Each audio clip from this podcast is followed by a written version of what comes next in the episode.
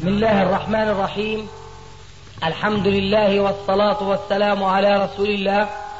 أما بعد فهذا أحد أشريطة سلسلة الهدى والنور من الدروس العلمية والفتاوى الشرعية لشيخنا محمد ناصر الدين الألباني حفظه الله. نسأل الله أن ينفع به الجميع. الآن مع شريط ثلاثة عشر على واحد. تخييم تجري المحاكم يا شيخ معناته كله غير شرع هذه اجتهادات. اجتهادات نعم. من الأم للخال للجد لل- أي نعم وفي سنة معينة أيضا. كل هذه اجتهادات ليس عليها نص. وبخاصة انه هذه الاجتهادات آه، في بعض في في صورة من الصور التي تقع تخالف حديث التخيير صراحة. غيره. يقول قال صلى الله عليه وسلم إياكم الدخول على النساء. قالوا يا رسول الله أفرأيت الحمل قال الحمل الموت السؤال هل يدخل الأب أب الزوج ضمن لا. هذا الحديث؟ لا يدخل. وما حدود الخلوة بالمحارم؟ بعضهم مع بعض. لا تدخل المحارم في هذا الحديث وإنما المقصود بالحمو هنا أقارب الزوج الذين ليسوا محرما للمرأة. أما المحارم فالأحكام الشرعية واضحة بأنه يجوز للمرأة أن تظهر أمام المحرم بصورة لا يجوز لها أن تظهر أمام الأجنبي كما في الآية المعروفة ولا يبدين زينتهن إلا لبعولتهن أو آبائهن إلى آخره هذه هي القاعدة ولكن لكل قاعدة شواذ لأننا نسمع في هذا الزمان آه، يعني حوادث يندى لها الجبين. فالقاعدة هكذا. لكن إذا عرف عن أحد المحارم انحراف في الخلق حينئذ آه، تؤخذ الحيطة ولا يعمل على حسب القاعدة. فإما مثلا أن يحضر محرم آخر معروف تقواه وصلاحه بحضور هذا المحرم وإما أن يحال بينه وبين آه، اختلاؤه مع ال- المحرم. هذه صورة طبعا نادرة لكن لها قيمتها. نعم. سؤال يقول المرأة تتجمل لزوجها في البيت وهي تريد بذلك إرضاء زوجها والظهور أمامه بمظهر جميل ما شاء الله. ما هو المانع من ذلك؟ مع العلم أن أنواع التجميل هذه اشتركت فيها المسلمات والكافرات فهي ليست خاصة بالكافرات ولا سيما أن طلاء الوجه كان معروفا في عهد الصحابة رضي الله عنهم وأنهن كن يطلين وجوههن بالورد نرجو تفصيل الرد. يقول لا بأس للمرأة أن تتزين لزوجها بما لا مخالفة في هذه الزينة لشريعتها. أما إذا تزينت بما فيه مخالفة فهذا لا يجوز لها. والطلي هذا الوارد في الحديث فهو طبعا لا نستطيع إلا أن نقول بجوازه لكن الطلي المعروف اليوم فهو أمر أجنبي. وليس من الإسلام في شيء وإنما المسلمون تلقوا عن الكفار حينما استعملوا من قبلهم. ثم لما خرجوا خرجوا وتركوا آثارهم من بعدهم. فنحن الذين نزعم بأننا نريد أن نحاربهم نؤيدهم في هذه الآثار من حيث لا ندري ولا نشعر. ولذلك فينبغي التفريق بين زينة هي من عادة الكفار أو الكافرات وبين زينة أقل ما يقال أنها عادة خاصة بالمسلمين فهذه جائزة وتلك لا تجوز نعم آه، سؤال آخر في حديث الإقبال قول النبي صلى الله عليه وسلم لأم سلمة زدنا الذراع هل من الكعبين أم من نصف الساق؟ الذراع مجموع الشبرين الشبر لستر العورة والشبر الثاني لدفع المحظور الذي قد ينتج بسبب الريح نعم. نعم. كيف رد؟ من نصف الساق إيش هو من نصف الساق؟ الذراع. الذراع نعم. يسأل آخر. يقول ما الفرق بين التصوير الفوتوغرافي والتصوير التلفازي؟ لا فرق إلا عند أذناب الظاهريين. نعم. هل زواج المسلم صحيح العقيدة الواعي بدينه هل زواجه من إحدى فتيات الجن؟ هل هذا ممكن يحدث؟ وإن كان ممكن حدوثه فهل هذا حلال أم حرام أم مكروه؟ رحم الله البخاري. لما سئل عن الخضر أحي هو أم ميت؟ قال من أحالك على غائب فما أنصفك. ويش بدرينا الجن ما الجن ورجل متزوج؟ امرأة جنية شو بكون حال النصف الإنس ولا الجن ولا ولا إذا غلب ماء هذا؟ سبق معه أنا بذكرنا بترجمة محي الدين ابن عربي النكرة في كتاب الميزان للإمام الذهبي. بعد ما بيترجموا بما كان عليه من الانحراف في تصوفه يقول كان يقول بعدم إمكانية تزاوج الإنس مع الجن. قال فرؤي يوما وقد عصب جبينه. لما سئل عن ذلك قال آه، اختلفت أنا وزوجتي الجنية فضربتني بالقبقاب في رأسي ففجتني. هذه العصابة هو لأنه زوجته الجنية ضربته. فاعتبر ذلك الإمام ابن الذهبي غمزا في صدقه. ما أنت كنت بتقول إلى أيام؟ أنه هذا لا يمكن. خلق من طين خلق من نار. إيه، فما بالك الآن بتقول أنه زوجتك الجنية ضربتك بالقبقاب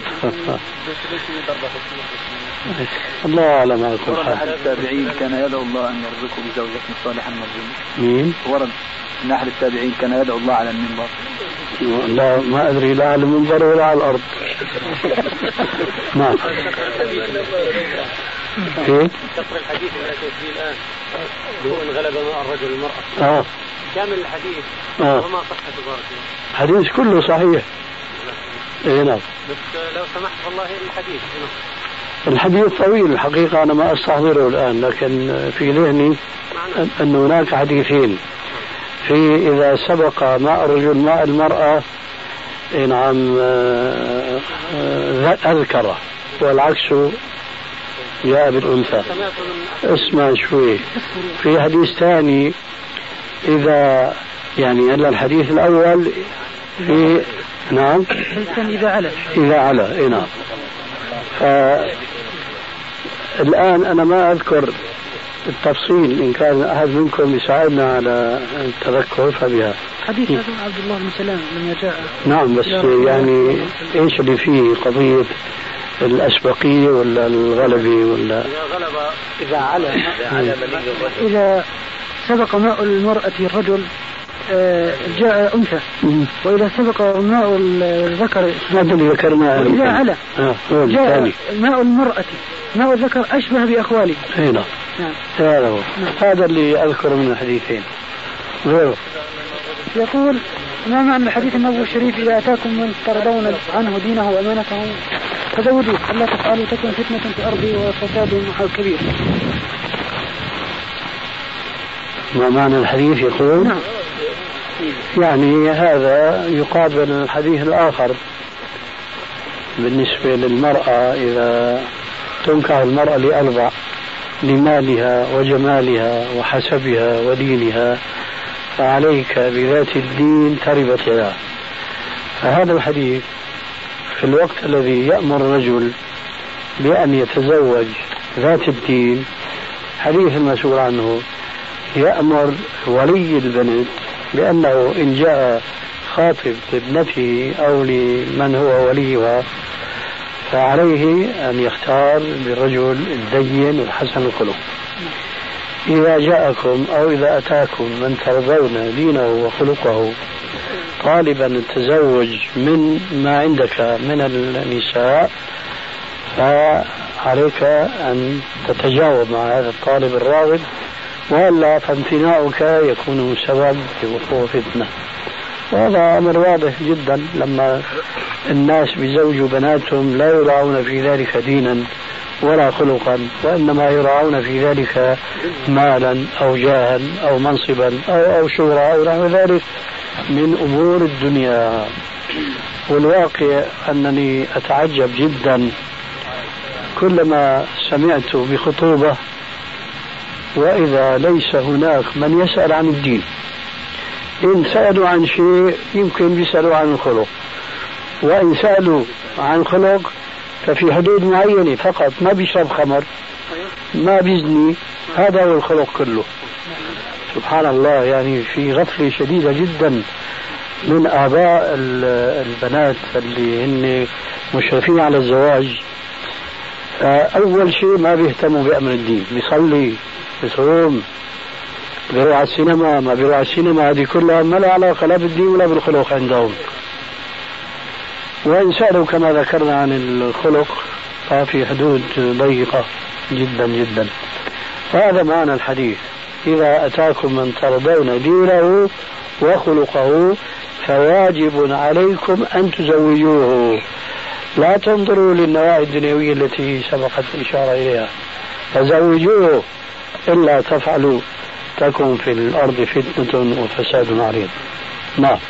يقول هل رجع أبا حامد هل رجع أبو حامد الغزالي إلى مذهب السلف؟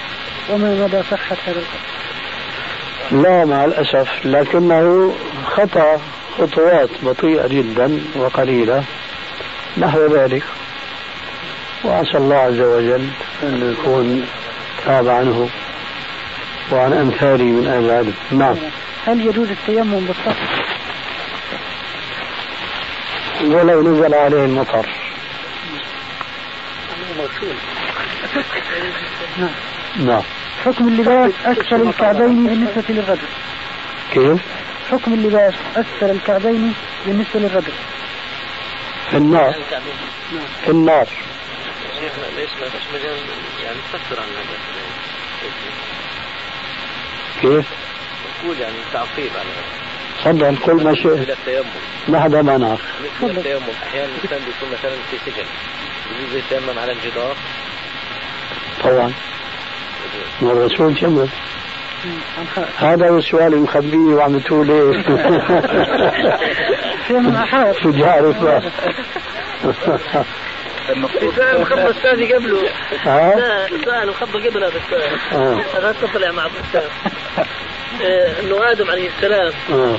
أعطى من عمره لسيدنا موسى عليه السلام في لما 40 عام. هذا في شيء في الموضوع الأول.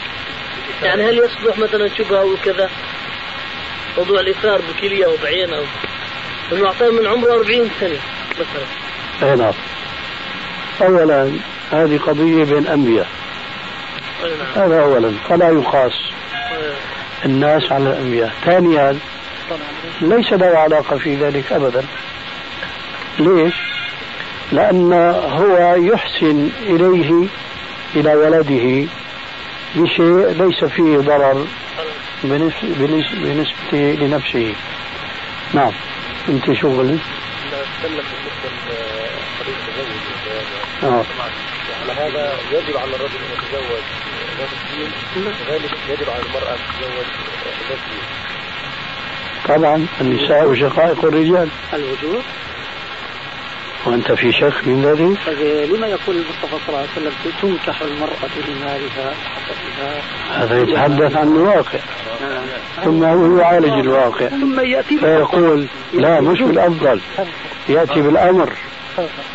فعليك بذات الدين تربية يداك تكثر في هو يعالج الواقع يبين الواقع السيء ثم يعالجه بإصدار أمره الذي لا يجوز لنا أن نخالف إلى غيره.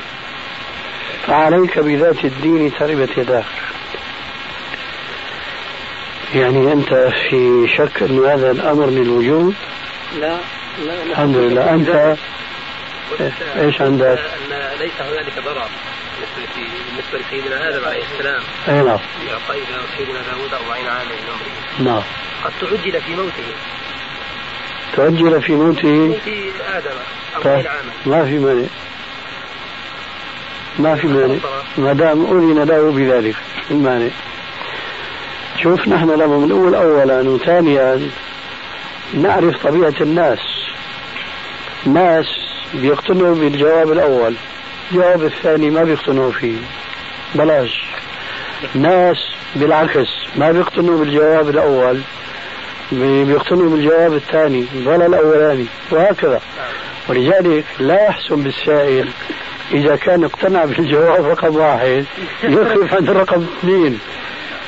اتركه امسك الجواب رقم واحد. هذا بيريحك نعم. يذكرون في كتب الأصول أن الله هو الحاكم ولا حاكم غيره. فهل يصح إطلاق هذه اللفظة على الله سبحانه وتعالى. أم أنها من باب الإخبار كقولنا الله موجود والله كان هو كذلك من باب الإخبار. نعم. رجل يعمل في هذه والله ما هو الضابط لباب الإخبار؟ أن لا تلتزم أن تقول الله حاكم تسميه بهذا الاسم مبتدع نعم. لكن هذا معنى تأخذه من آيات وهو أحكم الحاكمين مثلا ونحو ذلك. هذا هو الضابط. نعم. رجل نعم. يعمل فران أو سائق فهل يطعم أم ماذا يفعل وحياته؟ كلها الخبز والنار أو قيادة السيارة في السفر. كلها إيش؟ يعني يكون رجل يعمل فران أي نعم. أو سائق. أي نعم. فهل يطعم؟ يعني في الإفطارية في رمضان قصده بالنسبة للسائق ما في إشكال لأنه السائق مهما كان لابد أن يجد أياما نعم. يتمكن فيها من القضاء أما بالنسبة للفران فأنا أقول في اعتقادي عليكم السلام ورحمة الله وبركاته. لا أستطيع أن أتصور فرانا إذا أولا ترك العمل في طيلة شهر رمضان.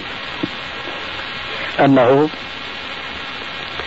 سيضطر أن يسأل الناس. يشحد يعني. ما أتصور إنسان هكذا لأنه يعمل طيلة السنة كل يوم بيومه اللي بيطلع له أجر مثلا كان أجيرا؟ بيروح ثاني يوم ما عنده ولا فلس إلا ما يحصده في آخر النهار. ما أستطيع أن أتصور أن هذا إنسان. لكل جواب. نعم. طول بالك طول بالك. ها، هاي المشكلة. هذا مثل اللي بيقول مين اللي بده يعالج نسائنا إذا نحن ما علمنا بناتنا الطب في هذا التعليم المختلف. هذا يقال أيضا. جواب هذا وذاك الفاسق الفاجر هو اللي بيقوم بهذا الواجب. ولا يهمك الأمر لأنه يكونوا فساق أكثر من الصالحين اللي بيلتزموا يهرب منها. يعني كل مشكلة لها علاجها في هذه الحياة الدنيا. يعني هاي الكفار الآن. شو عم نصنع نحن المسلمين من أسلحة؟ لا شيء. كله عم تجي من برا. السيارات والوسائل الراحة والزينة والإعانة وإلى كله من برا. الشاهد بالنسبة للفران. أنا لا أتصور أنه تحيط بالفران ضرورة تبيه له أن يعمل فرانا في النهار يضطر من أجل هذا العمل أن يفطر في رمضان. لا أتصور هذا أبدا إلا رجل طماع بريد يوفر المال حتى في شهر رمضان. ومثل ما قال أخونا هنا أنه إن وجد هذا الشيء بقول الخطوة التالية وسيقال أيضا إن كمان لم يوجد فعلى كل حال نشوف له النهاية. يقال أنه بدل ما يخبز في النهار يخبز في الليل. خاصة دنيا رمضان الناس ما بدهم خبز في النهار لأنه الناس مفروض فيهم إيش؟ مفروض فيهم الصيام آه. فإذا ما دام الناس ما هم بحاجة للخبز في النهار فهو ما يخبز في النهار يخبز في الليل. واللي خبزه في الليل يحتاط فيه كمان حيطة ثانية بحيث إذا قدمه عند حاجة يطلع كأنه إيش؟ هذا. جديد. إن إن يمكن بيقولوا إن إن بقول يعني بده يشحد يشحد ولا يفطر والسلام عليكم. لأنه الشهادة محرمة لمن يستحقها لكن الإفطار محرم لمن لا يجوز له الإفطار. لكن يا ترى بحاجة للشهادة ما هذا. نعم. على هذا كل عمل شاق ما يقال يعني يقال على هذه النقطة. وين صلوا؟ وين راح يصلوا؟ ما بعرف أنا شو بقول؟ لسه في وقت يحضر الصلاة هو بيقول يعني نص ساعة وين أبو انس؟ محمد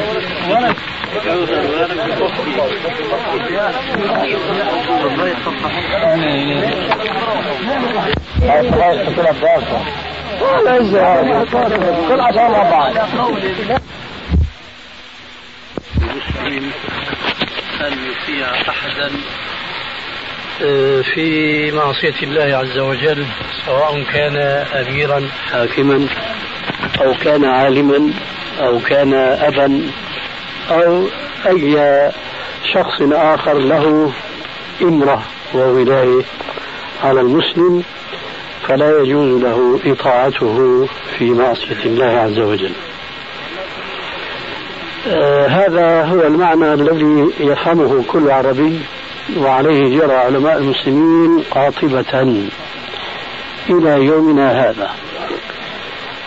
ومن شؤم التحزب والتكتل الجماعي على غير الكتاب والسنة وإنما على ما يزعم البعض أنه من المصلحة أن يتكتل المسلمون أو بعضهم على تجمع خاص يوضع له منهج ونظام غير معتمد على الكتاب والسنة.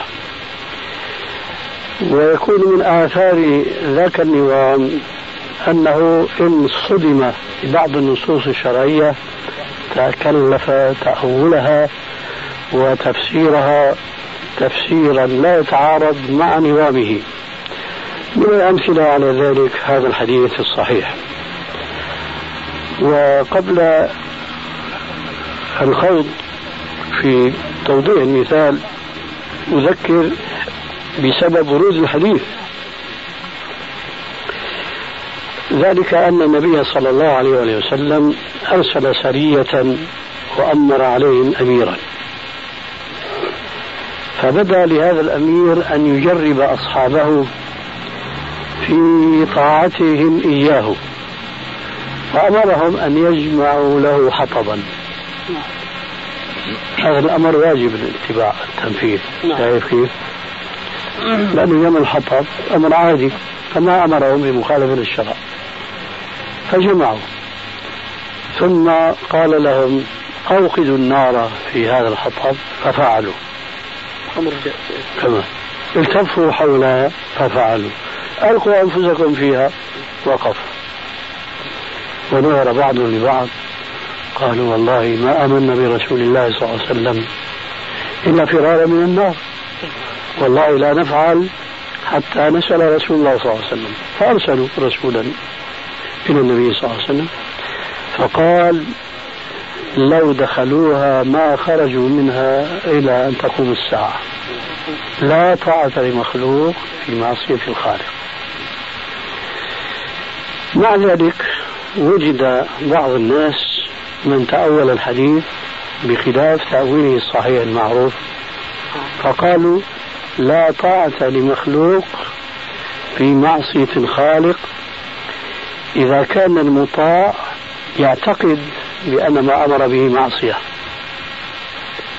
أما إذا كان الأمير الآمر لا يعتقد أن ما أمر به معصية لكن المأمور يعتقد أنه معصية فيجوز له إطاعة الأمير والحالة هذه. وأنا أذكر جيدا مناقشة جرت بيني وبين جماعة من حزب التحرير. كان جمعني معهم السجن في الحسكة عندنا في شمال شرق سوريا. وهذا السجن من فضائل عبد الناصر. فهو الذي بناه هناك وكان سجنا عاليا جدا والأضوية معلقة بالسقف من فوق. ولما سألناه عن السر قال حتى ما يمتحوا حتى ما يستعملوا الزجاج هذا الانتحار. وسبحان الله الشيء بالشيء يذكر.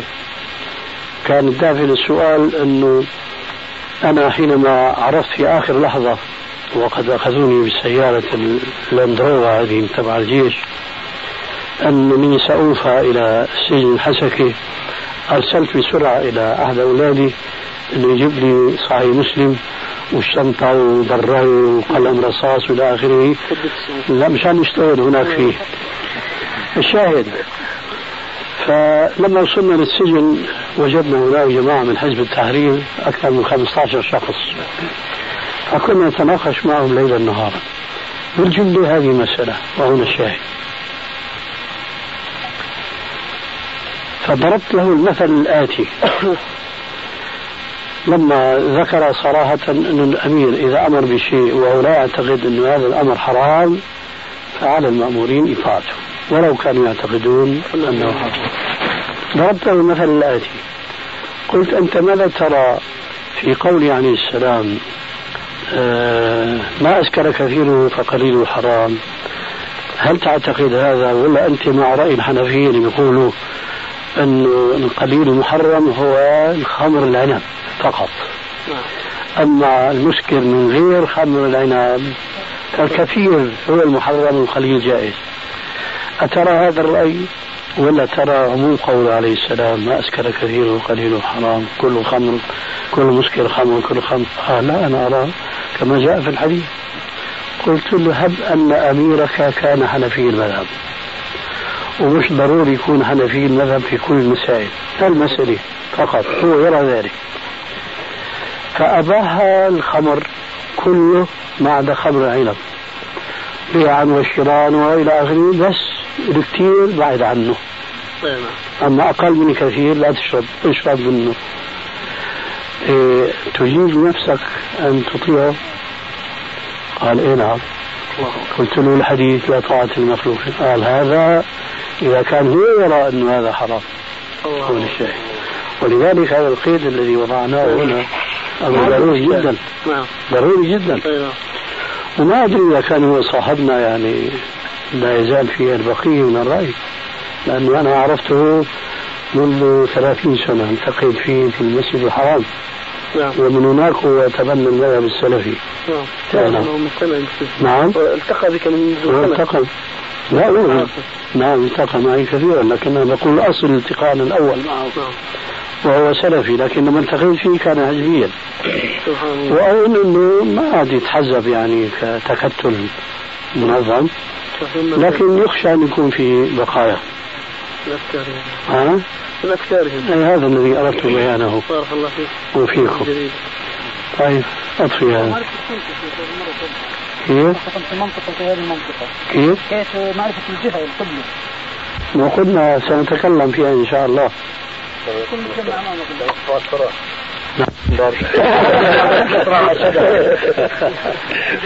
على الآن بالنسبة لحلق اللحية في أحوال المكلفين وغيرهم في الجيش بالذات. فالأمر يأتي من الأمير. فإذا خالف الأمر كانت هناك عقوبة طبعا جسدية. فهل هذا الحكم ينطبق على ما قد قيل سابقا؟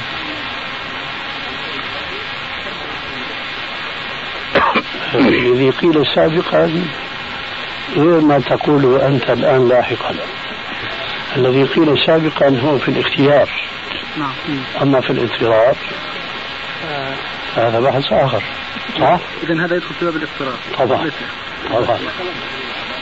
بس يكون اختيار يا شيخ مبدئيا إذا كان مبدئيا بيعرف الإنسان إنه هذا الطريق لازم مضطر لها هالأمر هذا. نعم. فإله الخيار في الأول إنه ما يجعل نفسه في لا الإجبارية لا ما مثلا عن آه. هذا اختيار. تحريم التلفزيون يا شيخ. ما واحد قال للناس إنه هذا التلفزيون حرام جاوب هذا الشخص بأنه التلفزيون حرام بحالات قال انت تك- يكون حلال إذا كانت ندوة دينية وسمعت. قالوا حرام إذا كان غناء وموسيقى وإنت سمعت. قلت طب إنت لما تخرج من البيت تيجي لأولادك وجد هذا سالته سؤال قال نعم. قلت له طب لما كانوا على الموسيقى أو على الأفلام كانوا في معصية ولا في طاعة؟ قال لا في معصية. قلت له هذا حرام. فهذا جزاك الله خير هل أنا أصبت ولا أصبت. هو صواب السؤال والجواب ما حكم إدخال التلفزيون في الدار. فيأتي الجواب لا يجوز. لماذا؟ لأنه يستعمل فيما ذكرت أنت. نعم. آه. لكن لو صورنا صورة خيالية الآن أن واحد آه، بيجيب تلفزيون في البيت وما بيستعمله إلا في مثل ما قال لك صاحبك يعني في جلسات أو ندوات نعم علمية إيه، ممكن أن يقال هذا. لكن في اعتقادي لو كان في البلاد العربية مناهج تلفزيونية كثيرة يعني بحيث أن التلفزيون الأردني موجود عندك في الدار ممكن أن يتصل بمراكز التلفزيونات العالمية كلها. فبتطوف عليها وبتشغله مثل الراديو في الشيء النافع غير الضار. في هذه الحالة يمكن يمكن أن يقال بالجواز. أما الآن لذلك المسلم يحتاط لنفسه وأهله وأولاده وما بدخل التلفزيون في بيته. من ناحية تصويرية من ناحية إسلامية. طب من ناحية الصور هل يكون الصورة التي يجوز أن تستعملها يجوز أن تصورها وإلا وقعت في التناقض. الصورة التي يجوز أن تستعملها بيجوز أنك تصورها. والصورة اللي ما بيجوز تستعملها ما بيجوز تصورها. شو التفصيل في هذا أخذت أخذت جواب سؤالك ولا لا؟ نعم. مش هذا الكلام. كيف؟ مش مفهوم هذا الكلام ليش؟ هيك تعالوا نسأل عن عناوين معلش لو وضحت يا تجري. يعني سافر إلى العمرة. وطلبوا مني صورة. كويس؟ يجوز أنا أتصور عند المصور ولا لا؟ نعم. كويس أنا مجبر أنا عندي آلة تصوير فبدل ما أروح للمصور بصور حالي أنا. بجوز ولا لا؟ نعم. أنا مش على خلاف الآن. يعني إذا كان تعدي الاسم يعني قلنا في حالة الم- الفاسق ممكن يكون بالاعمال الثانية الله يهديك لا تنقض ما بنيته أنا بدي صور حالي مشان أعتمر أو مشان حج. تصويري هذا لنفسي أنا جائز ولا حرام؟ إذا كان يقوم به فاسق فايه الضروره أن أنا اقوم به إذا في فاسق هيقوم به زي مسألة الطب والتعلم. إيش فاسق وفاسق؟ واحد فاسق بيصور الناس على العموم. أنا عم أحكي أنا أنا أنا بدي صور حالي مشان حج بيت الله الحرام. أنا أتصور عشان أنا مضطر لكده. أنا بحكي عنك عني مش عنك أنت. بحكي عن نفسي أنا. ماشي. أنا بدي حج لبيت الله الحرام. بجوز صور حالي ولا لا؟ نعم. كويس شو علاقة الفاسق الآن بالموضوع اللي بتحشره أنت لا؟ بيكون يعني أنا أصور نفسي يعني بالامسك الكاميرا أنا اللي أصور أو في مصور ثاني ممكن ي- أنا عندي جهاز أنا بدي صور حالي قلت آنفا بدل ما أروح هلأ على حد تعبيرك لعند الفاسق ما بروح لعنده في البيت أنا بصور حالي بجوز؟ كلامك يا كلام إنه في واحد فاسق يقوم بالعمل فما فيش داعي إن أنا أروح لي. يعني إن أنا أعمل عمل بنفسي فاهم لا يجوز. ترك خلصنا حالنا من الفاسق أنا الآن عندي كاميرا. بدي صور حالي مشان أروح لبيت الله الحرام لأنه ما بيفتح لي الطريق إلا هكذا. بيجوز ولا ما بيجوز؟ بيجوز باضطرار اذا كان اذا كان هاي صور نساء عنده مشلحين وكذا وصور كثير احسن له اذا هي مش مقتنع فيها ما مشكله يا يعني. شيخنا هذا في هذا الاضطرار اما صورة التلفزيون نعم بقية اي نعم بس هو ما عم يهضم هيك بده يهضم هذيك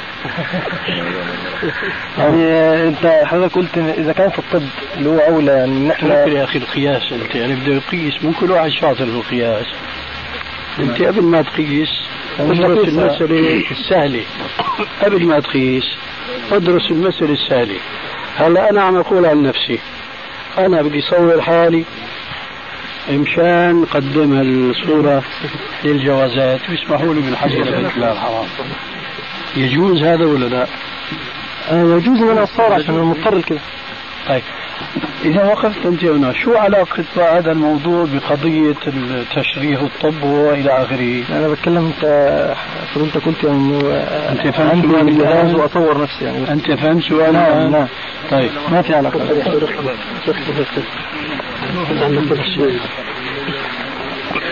الحمد لله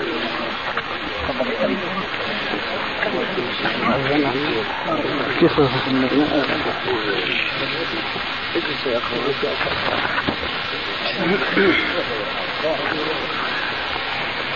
أنا قلت أنه أنا يجوز لي أن أصور نفسي مشان الحج إلى بيت الله الحرام أو العمرة أو حتى سفر غير واجب علي إنما هو مباح. شفت الأنواع هذه كلها؟ سفر مباح عمرة مستحبة حج واجب أنا بقول يجوز لي أن أصور نفسي بيدي حتى أحظى بالتمتع بهذه الأنواع الثلاثة مقتنع أنت بهذا الكلام؟ كويس ليش بتشرد عني وبتقول الطب وما الطب وقياس ما قياس مش وارد هنا صح؟ هذا اللي أنا أردت أن أقول من قبل شو كنت بقول؟ بقول أنا بروح لعند المصور وبتصور. أنت هذا أشكل عليك فيما بدا لنا منك آنفا. أن هذا فاسق تاجر كذا إلى آخره. طيب أنا بروح عنده لأنه ماني مصور أنا ما أستطيع أن أصور نفسي. فالآن أنت وضح لك أن الصورة اللي قدمت لك إياها أنه أنا بدي صور نفسي بنفسي لهالأمور الثلاثة. قلت هذا أمر جائز. الآن بدي أروح عند المصور اللي أنت بتحكم عليه بأنه فاسق. على أنه أنا لا أستعجل فأقف نقطة حكمك هذا خطأ فقهيا. ليه؟ لأنه ما بيجوز لك تفسق. رجل مسلم قد يصوم قد يصلي لأنه مرتكب آه، محرم في اعتقادك أنت. وهو يمكن آخذ مئة فتوى خاصة في آخر الزمان بأنه هذا التصوير جائز وحلال. شلون تقول عنه أنت فاسق؟ لا مش بس بالتصوير يعني بامور ثانية بعدم الصلاه خلينا بالتصوير وسبحان الله ومنين عندك ألفاظ في المصورين كلهم؟ عرفت احوال ما بيجوز يا حبيبي هون القياس إذا ما بيجوز تقيس شعبان على رمضان. كل واحد له حكمه له وضعه. المهم نحن هلا أنت مكلف إنك تكشف عن قلوب الناس وتعرف انه هذا هذا المصور فاسق شو وزن فسقه شو مرتبته فاسق من حيث بيكذب في المواعيد فاسق من حيث بيكذب في, في الكلام. إيه شو الله كلفك به القضية؟ أنت الآن بدك تحج إلى بيت الله الحرام ولا يسمح لك إلا أن تقدم له صورة أو صورتين. بتروح بتصور حالك عند هذا المصور ولا لا؟ أقول أنا هنا في ضرورة مجيزك أولا وثانيا وهذا هو الأهم عندي بالنسبة لهذه المسألة.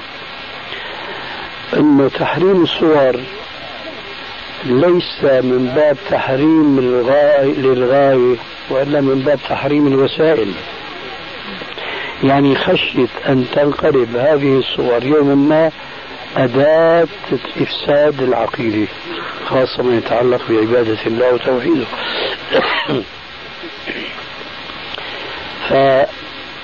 استحلال الصور هذه اللي هي محرمة تحريم الوسائل وليس تحريم الغايات هذه ممكن أن يواقع المسلم بشرطين اثنين أن يكون في ذلك فائدة له الشرط الثاني ما يكون في ضرر يمسه واضح هذا الكلام؟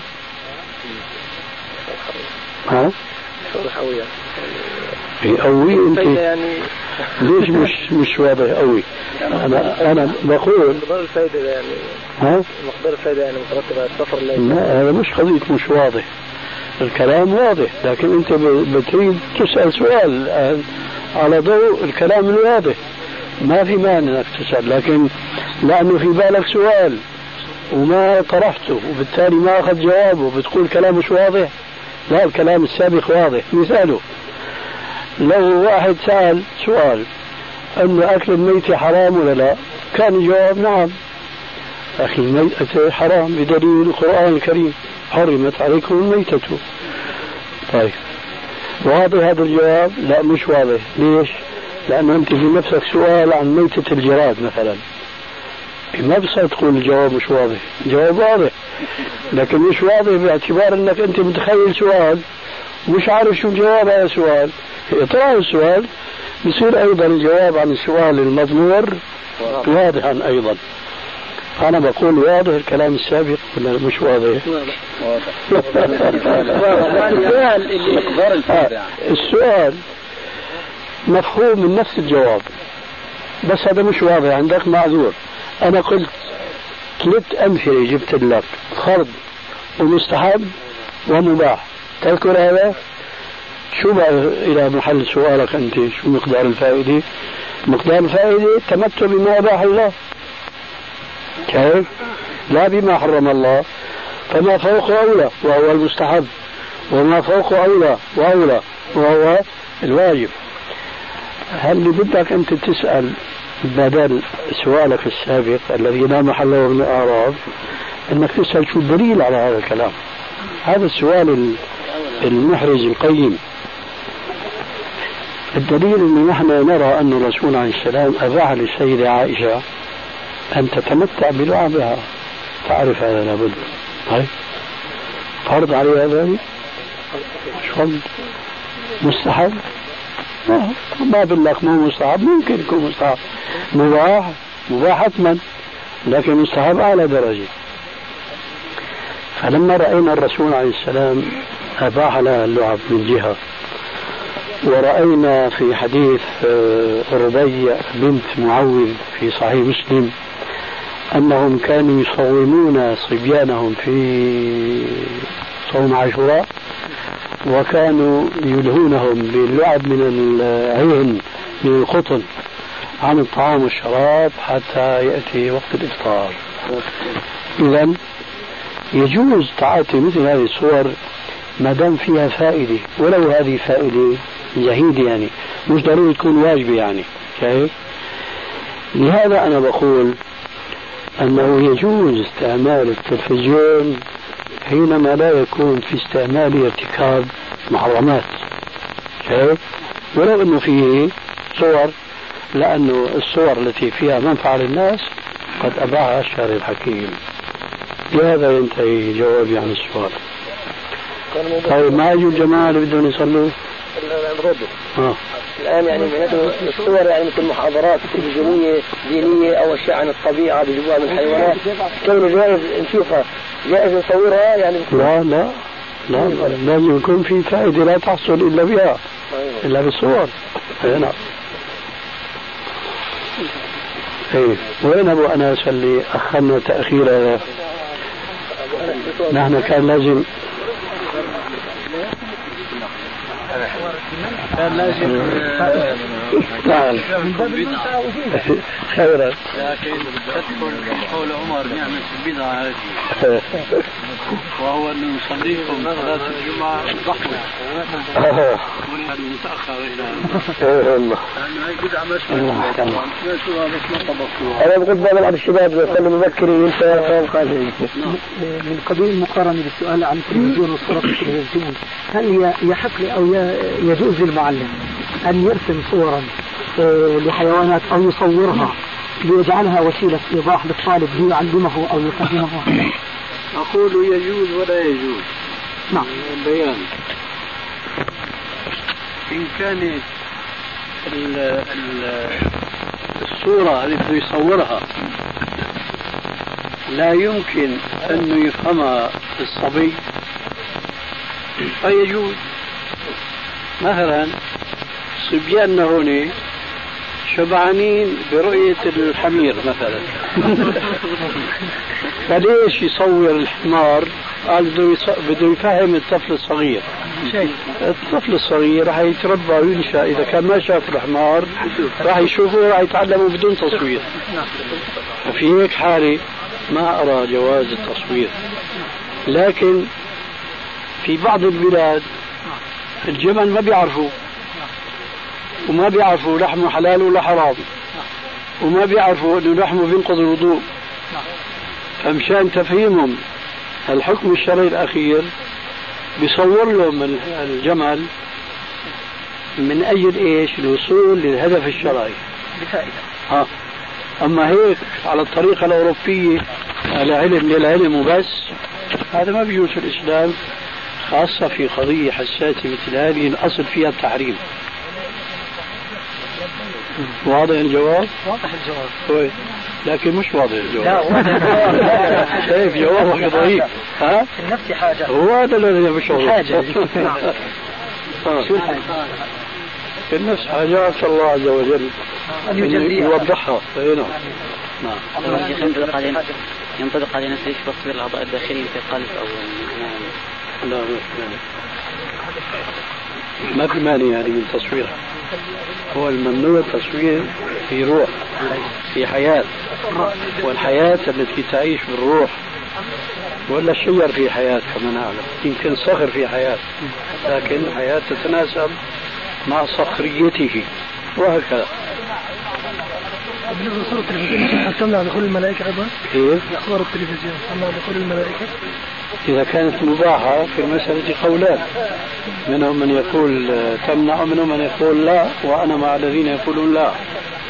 لأنه ما دام الشارع أباح فذهب المحظور من دخول من عدم دخول الملائكة. ترويج أستاذ ترويج الافلام التلفزيونية لتخدم الدعوة. جائز شرعا كيف كيف هذا يعني؟ يعني في أحيانا تكون أفلام أجنبية انجليزيه غير متوصل من عربيه تخدم الدعوة إلى الله كيف؟ بدنا نشوف شو نوعية الخدمة. هي يعني هلا مثلا رجل يحاضر. فبنعرض صورته في التلفزيون. لا. شو يا شيخ الحوار في من الجهاد الافغاني يجيهم مرات افلام يكون أحيانا حوار مثلا بين علماء اللاهوت وعلماء مسلمين على سبيل المثال. وتكميل حجج النصارى ونقد الكتب هذا بيظهر في طريقة الراديو مش التلفزيون إن وصلت إلى طريق ما بيجوز ترويج نعم. يلا. إن الحمد لله نحمده ونستعينه ونستغفره. ونعوذ بالله من شرور أنفسنا ومن سيئات أعمالنا. من يهده الله فلا مضل له ومن يضلل فلا هادي له. وأشهد أن لا إله إلا الله وحده لا شريك له. وأشهد أن محمدا عبده ورسوله. يا أيها الذين آمنوا اتقوا الله حق تقاته. ولا تموتن إلا وأنتم مسلمون. يا أيها الناس اتقوا ربكم الذي خلقكم من نفس واحدة. وخلق منها زوجها وبث منهما رجالا كثيرا ونساء. واتقوا الله الذي تساءلون به والأرحام. إن الله كان عليكم رقيبا. يا أيها الذين آمنوا اتقوا الله وقولوا قولا سديدا. يصلح لكم أعمالكم ويغفر لكم ذنوبكم. ومن يطع الله ورسوله فقد فاز فوزا عظيما. أما بعد فإن أحسن الكلام كلام الله تعالى وخير الهدي هدي محمد صلى الله عليه وسلم وشر الأمور محدثاتها وكل محدثة بدعة وكل بدعة ضلالة وكل ضلالة في النار. يقول الله جل جلاله في محكم التنزيل وتعاونوا على البر والتقوى ولا تعاونوا على الإثم والعدوان. ويقول عليه الصلاة والسلام المؤمن للمؤمن كالبنيان المرصوص يشد بعضه بعضا. أمر الله سبحانه وتعالى في هذه الآية بأن يتعاون المؤمنون جميعا على طاعة الله ورضوانه وحذرهم جل جلاله من أن يتعاونوا على الفتنة والفساد والشر. وكذلك النبي صلى الله عليه وسلم شبه أمة الإسلام بالبنيان المرصوص الذي يتكون في مجموعه من لبنات. كل لبنة تضم إلى الأخرى فباجتماعها يكون البنيان مرصوصا قويا. يكون البنيان يكون البنيان قويا عاتيا. وهكذا يشبه النبي صلى الله عليه وسلم أمة الإسلام بذلك. فأمة الإسلام إذا ما تفككت وإذا ما اتبعت كل ما اتبع كل واحد منها رأسه واتبع منهاجا بما تهوى الأنفس وبما تشتهي فإنهم فإنهم يكونون مثالهم كمثال الغنم التي لا راعي لها. مثالهم مثال الأغنام المشتتة التي ينفرد بها الذئب واحدة واحدة فيقضي عليها. واليوم دعاة الإسلام اليوم مدعوون لتطبيق أمر الله والامتثال أمر الله سبحانه وتعالى بالتعاون على البر والتقوى. فهم أولى الناس باتباع أوامر الله سبحانه وتعالى وهم أولى الناس باتباع هدي النبي صلى الله عليه وسلم. وللأسف الشديد أننا نرى دعاة الباطل في كل مكان اجتمعوا على باطلهم على باطلهم وت وت وت وألفوا بين بينهم واجتمعوا على على حرب الإسلام والمسلمين. ولكن وللأسف الشديد أن دعاة الإسلام اليوم كل كما أخبر الله سبحانه وتعالى كل حزب بما لديهم فرحون. وقد ذم الله سبحانه وتعالى الافتراق والاختلاف وعابه. فقال جل جلاله ولا تكونوا من المشركين من الذين فرقوا دينهم وكانوا شيعا. وفي قراءة الإمامين حمزة والكسائي ولا تكونوا من المشركين من الذين فارقوا دينهم وكانوا شيعا. فعده الله جل جلاله فعد الله جل جلاله الاختلاف في الدين من المفارقة من مفارقة الدين والعياذ بالله. فأنتم معشر الأحباب ومعشر الإخوة مدعوون اليوم إلى أن ترصوا صفوفكم وإلى أن تجتمعوا على كلمة سواء بينكم لأنكم دعاة منهج حق. ولأنكم آمنتم بالله ربا وبالإسلام دينا وبمحمد صلى الله عليه وسلم نبيا ورسولا. فإذا كنتم أنتم أصحاب المنهاج الحق كما تدندنون حول ذلك فليكن شعاركم وليكن دثاركم ألا يتبع أحد منا هواه وألا يغضب لنفسه وأن يؤثر الوحدة على الافتراق. لأن الوحدة رحمة والفرقة عذاب. الفرقة عذاب. لقد عانت الأمة الإسلامية من الفرقة كثيرا وعدوها لها بالمرصاد يخطط لها صباح مساء ينقض عليها انقضاض الباز على فريسته. ولكن ولكن هيهات هيهات فإن فإن التخدير فإن التخدير قد سرى مفعوله في جسد الأمة الإسلامية. وللأسف الشديد فإن أعداء الإسلام اليوم يعلمون من أين تؤكل الكتف. ها هم يخدرون الأمة الإسلامية. يدخلون إلى بيوتها الفتنة والفساد. أدخلوا إلى بيوتها التلفاز. وخلطوا الرجال بالنساء. وفعلوا وفعلوا. كل ذلك من أجل القضاء على الإحساس وعلى الشعور الإسلامي في روح وجسد الأمة الإسلامية فهل يعي دعاة الإسلام اليوم الخطر المحدق بهم من كل جانب؟ هل يفيقوا من غفلتهم وهل يفيقوا من سباتهم؟ فيتناسوا الخلافات التي بينهم. أقول الخلافات الخلافات التي قامت على الهوى وعلى حب الرفعة وحب الظهور الذي يقسم الظهور. وللأسف الشديد أننا نرى كثيرا من إخواننا الذين على منهج الحق نراهم يغضبون لأتفه سبب. يزمجرون يزمجرون ويصيحون. وربما هجر أحدهم أخاه لغضب نفسي ولشهوة في نفسه. ولأنه ولأنه لم يذعن له بما أراد منه أن يذعن له في المناقشة العلمية. إذا لم تطعه في رأيه إذا لم تطعه في رأيه وفي وجهة نظره. قاطعك واتخذك عدوا لدودا. إن إن رجلا حاله هذا لا يكون من الذين عناهم النبي صلى الله عليه وسلم حين قال أوثق عرى الإيمان الحب في الله والبغض في الله. فأنتم مدعوون أيها الإخوة إلى أن ترصوا الصفوف وإلى أن تجندوا الطاقات وإلى أن تجن وإلى أن تشمروا عن ساعد الجد. فتصلوا من قطعكم وتحسنوا إلى من أساء إليكم.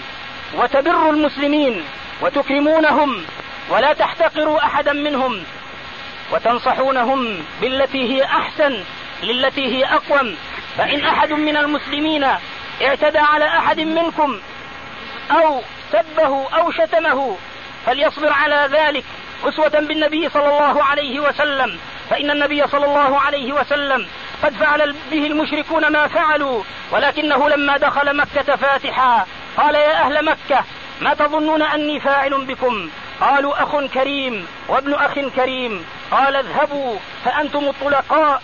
فإذا كان النبي صلى الله عليه وسلم قد عفى عن قتلة عمه وقتلة أهل بيته وعن قتلة المؤمنين فما بالنا أيها الإخوة لا نعفو عن إخواننا ولا نرحم عليهم ولا نودهم ونصلهم ونوصيهم بالبر والتقوى. أقول قولي هذا وأستغفر الله لي ولكم.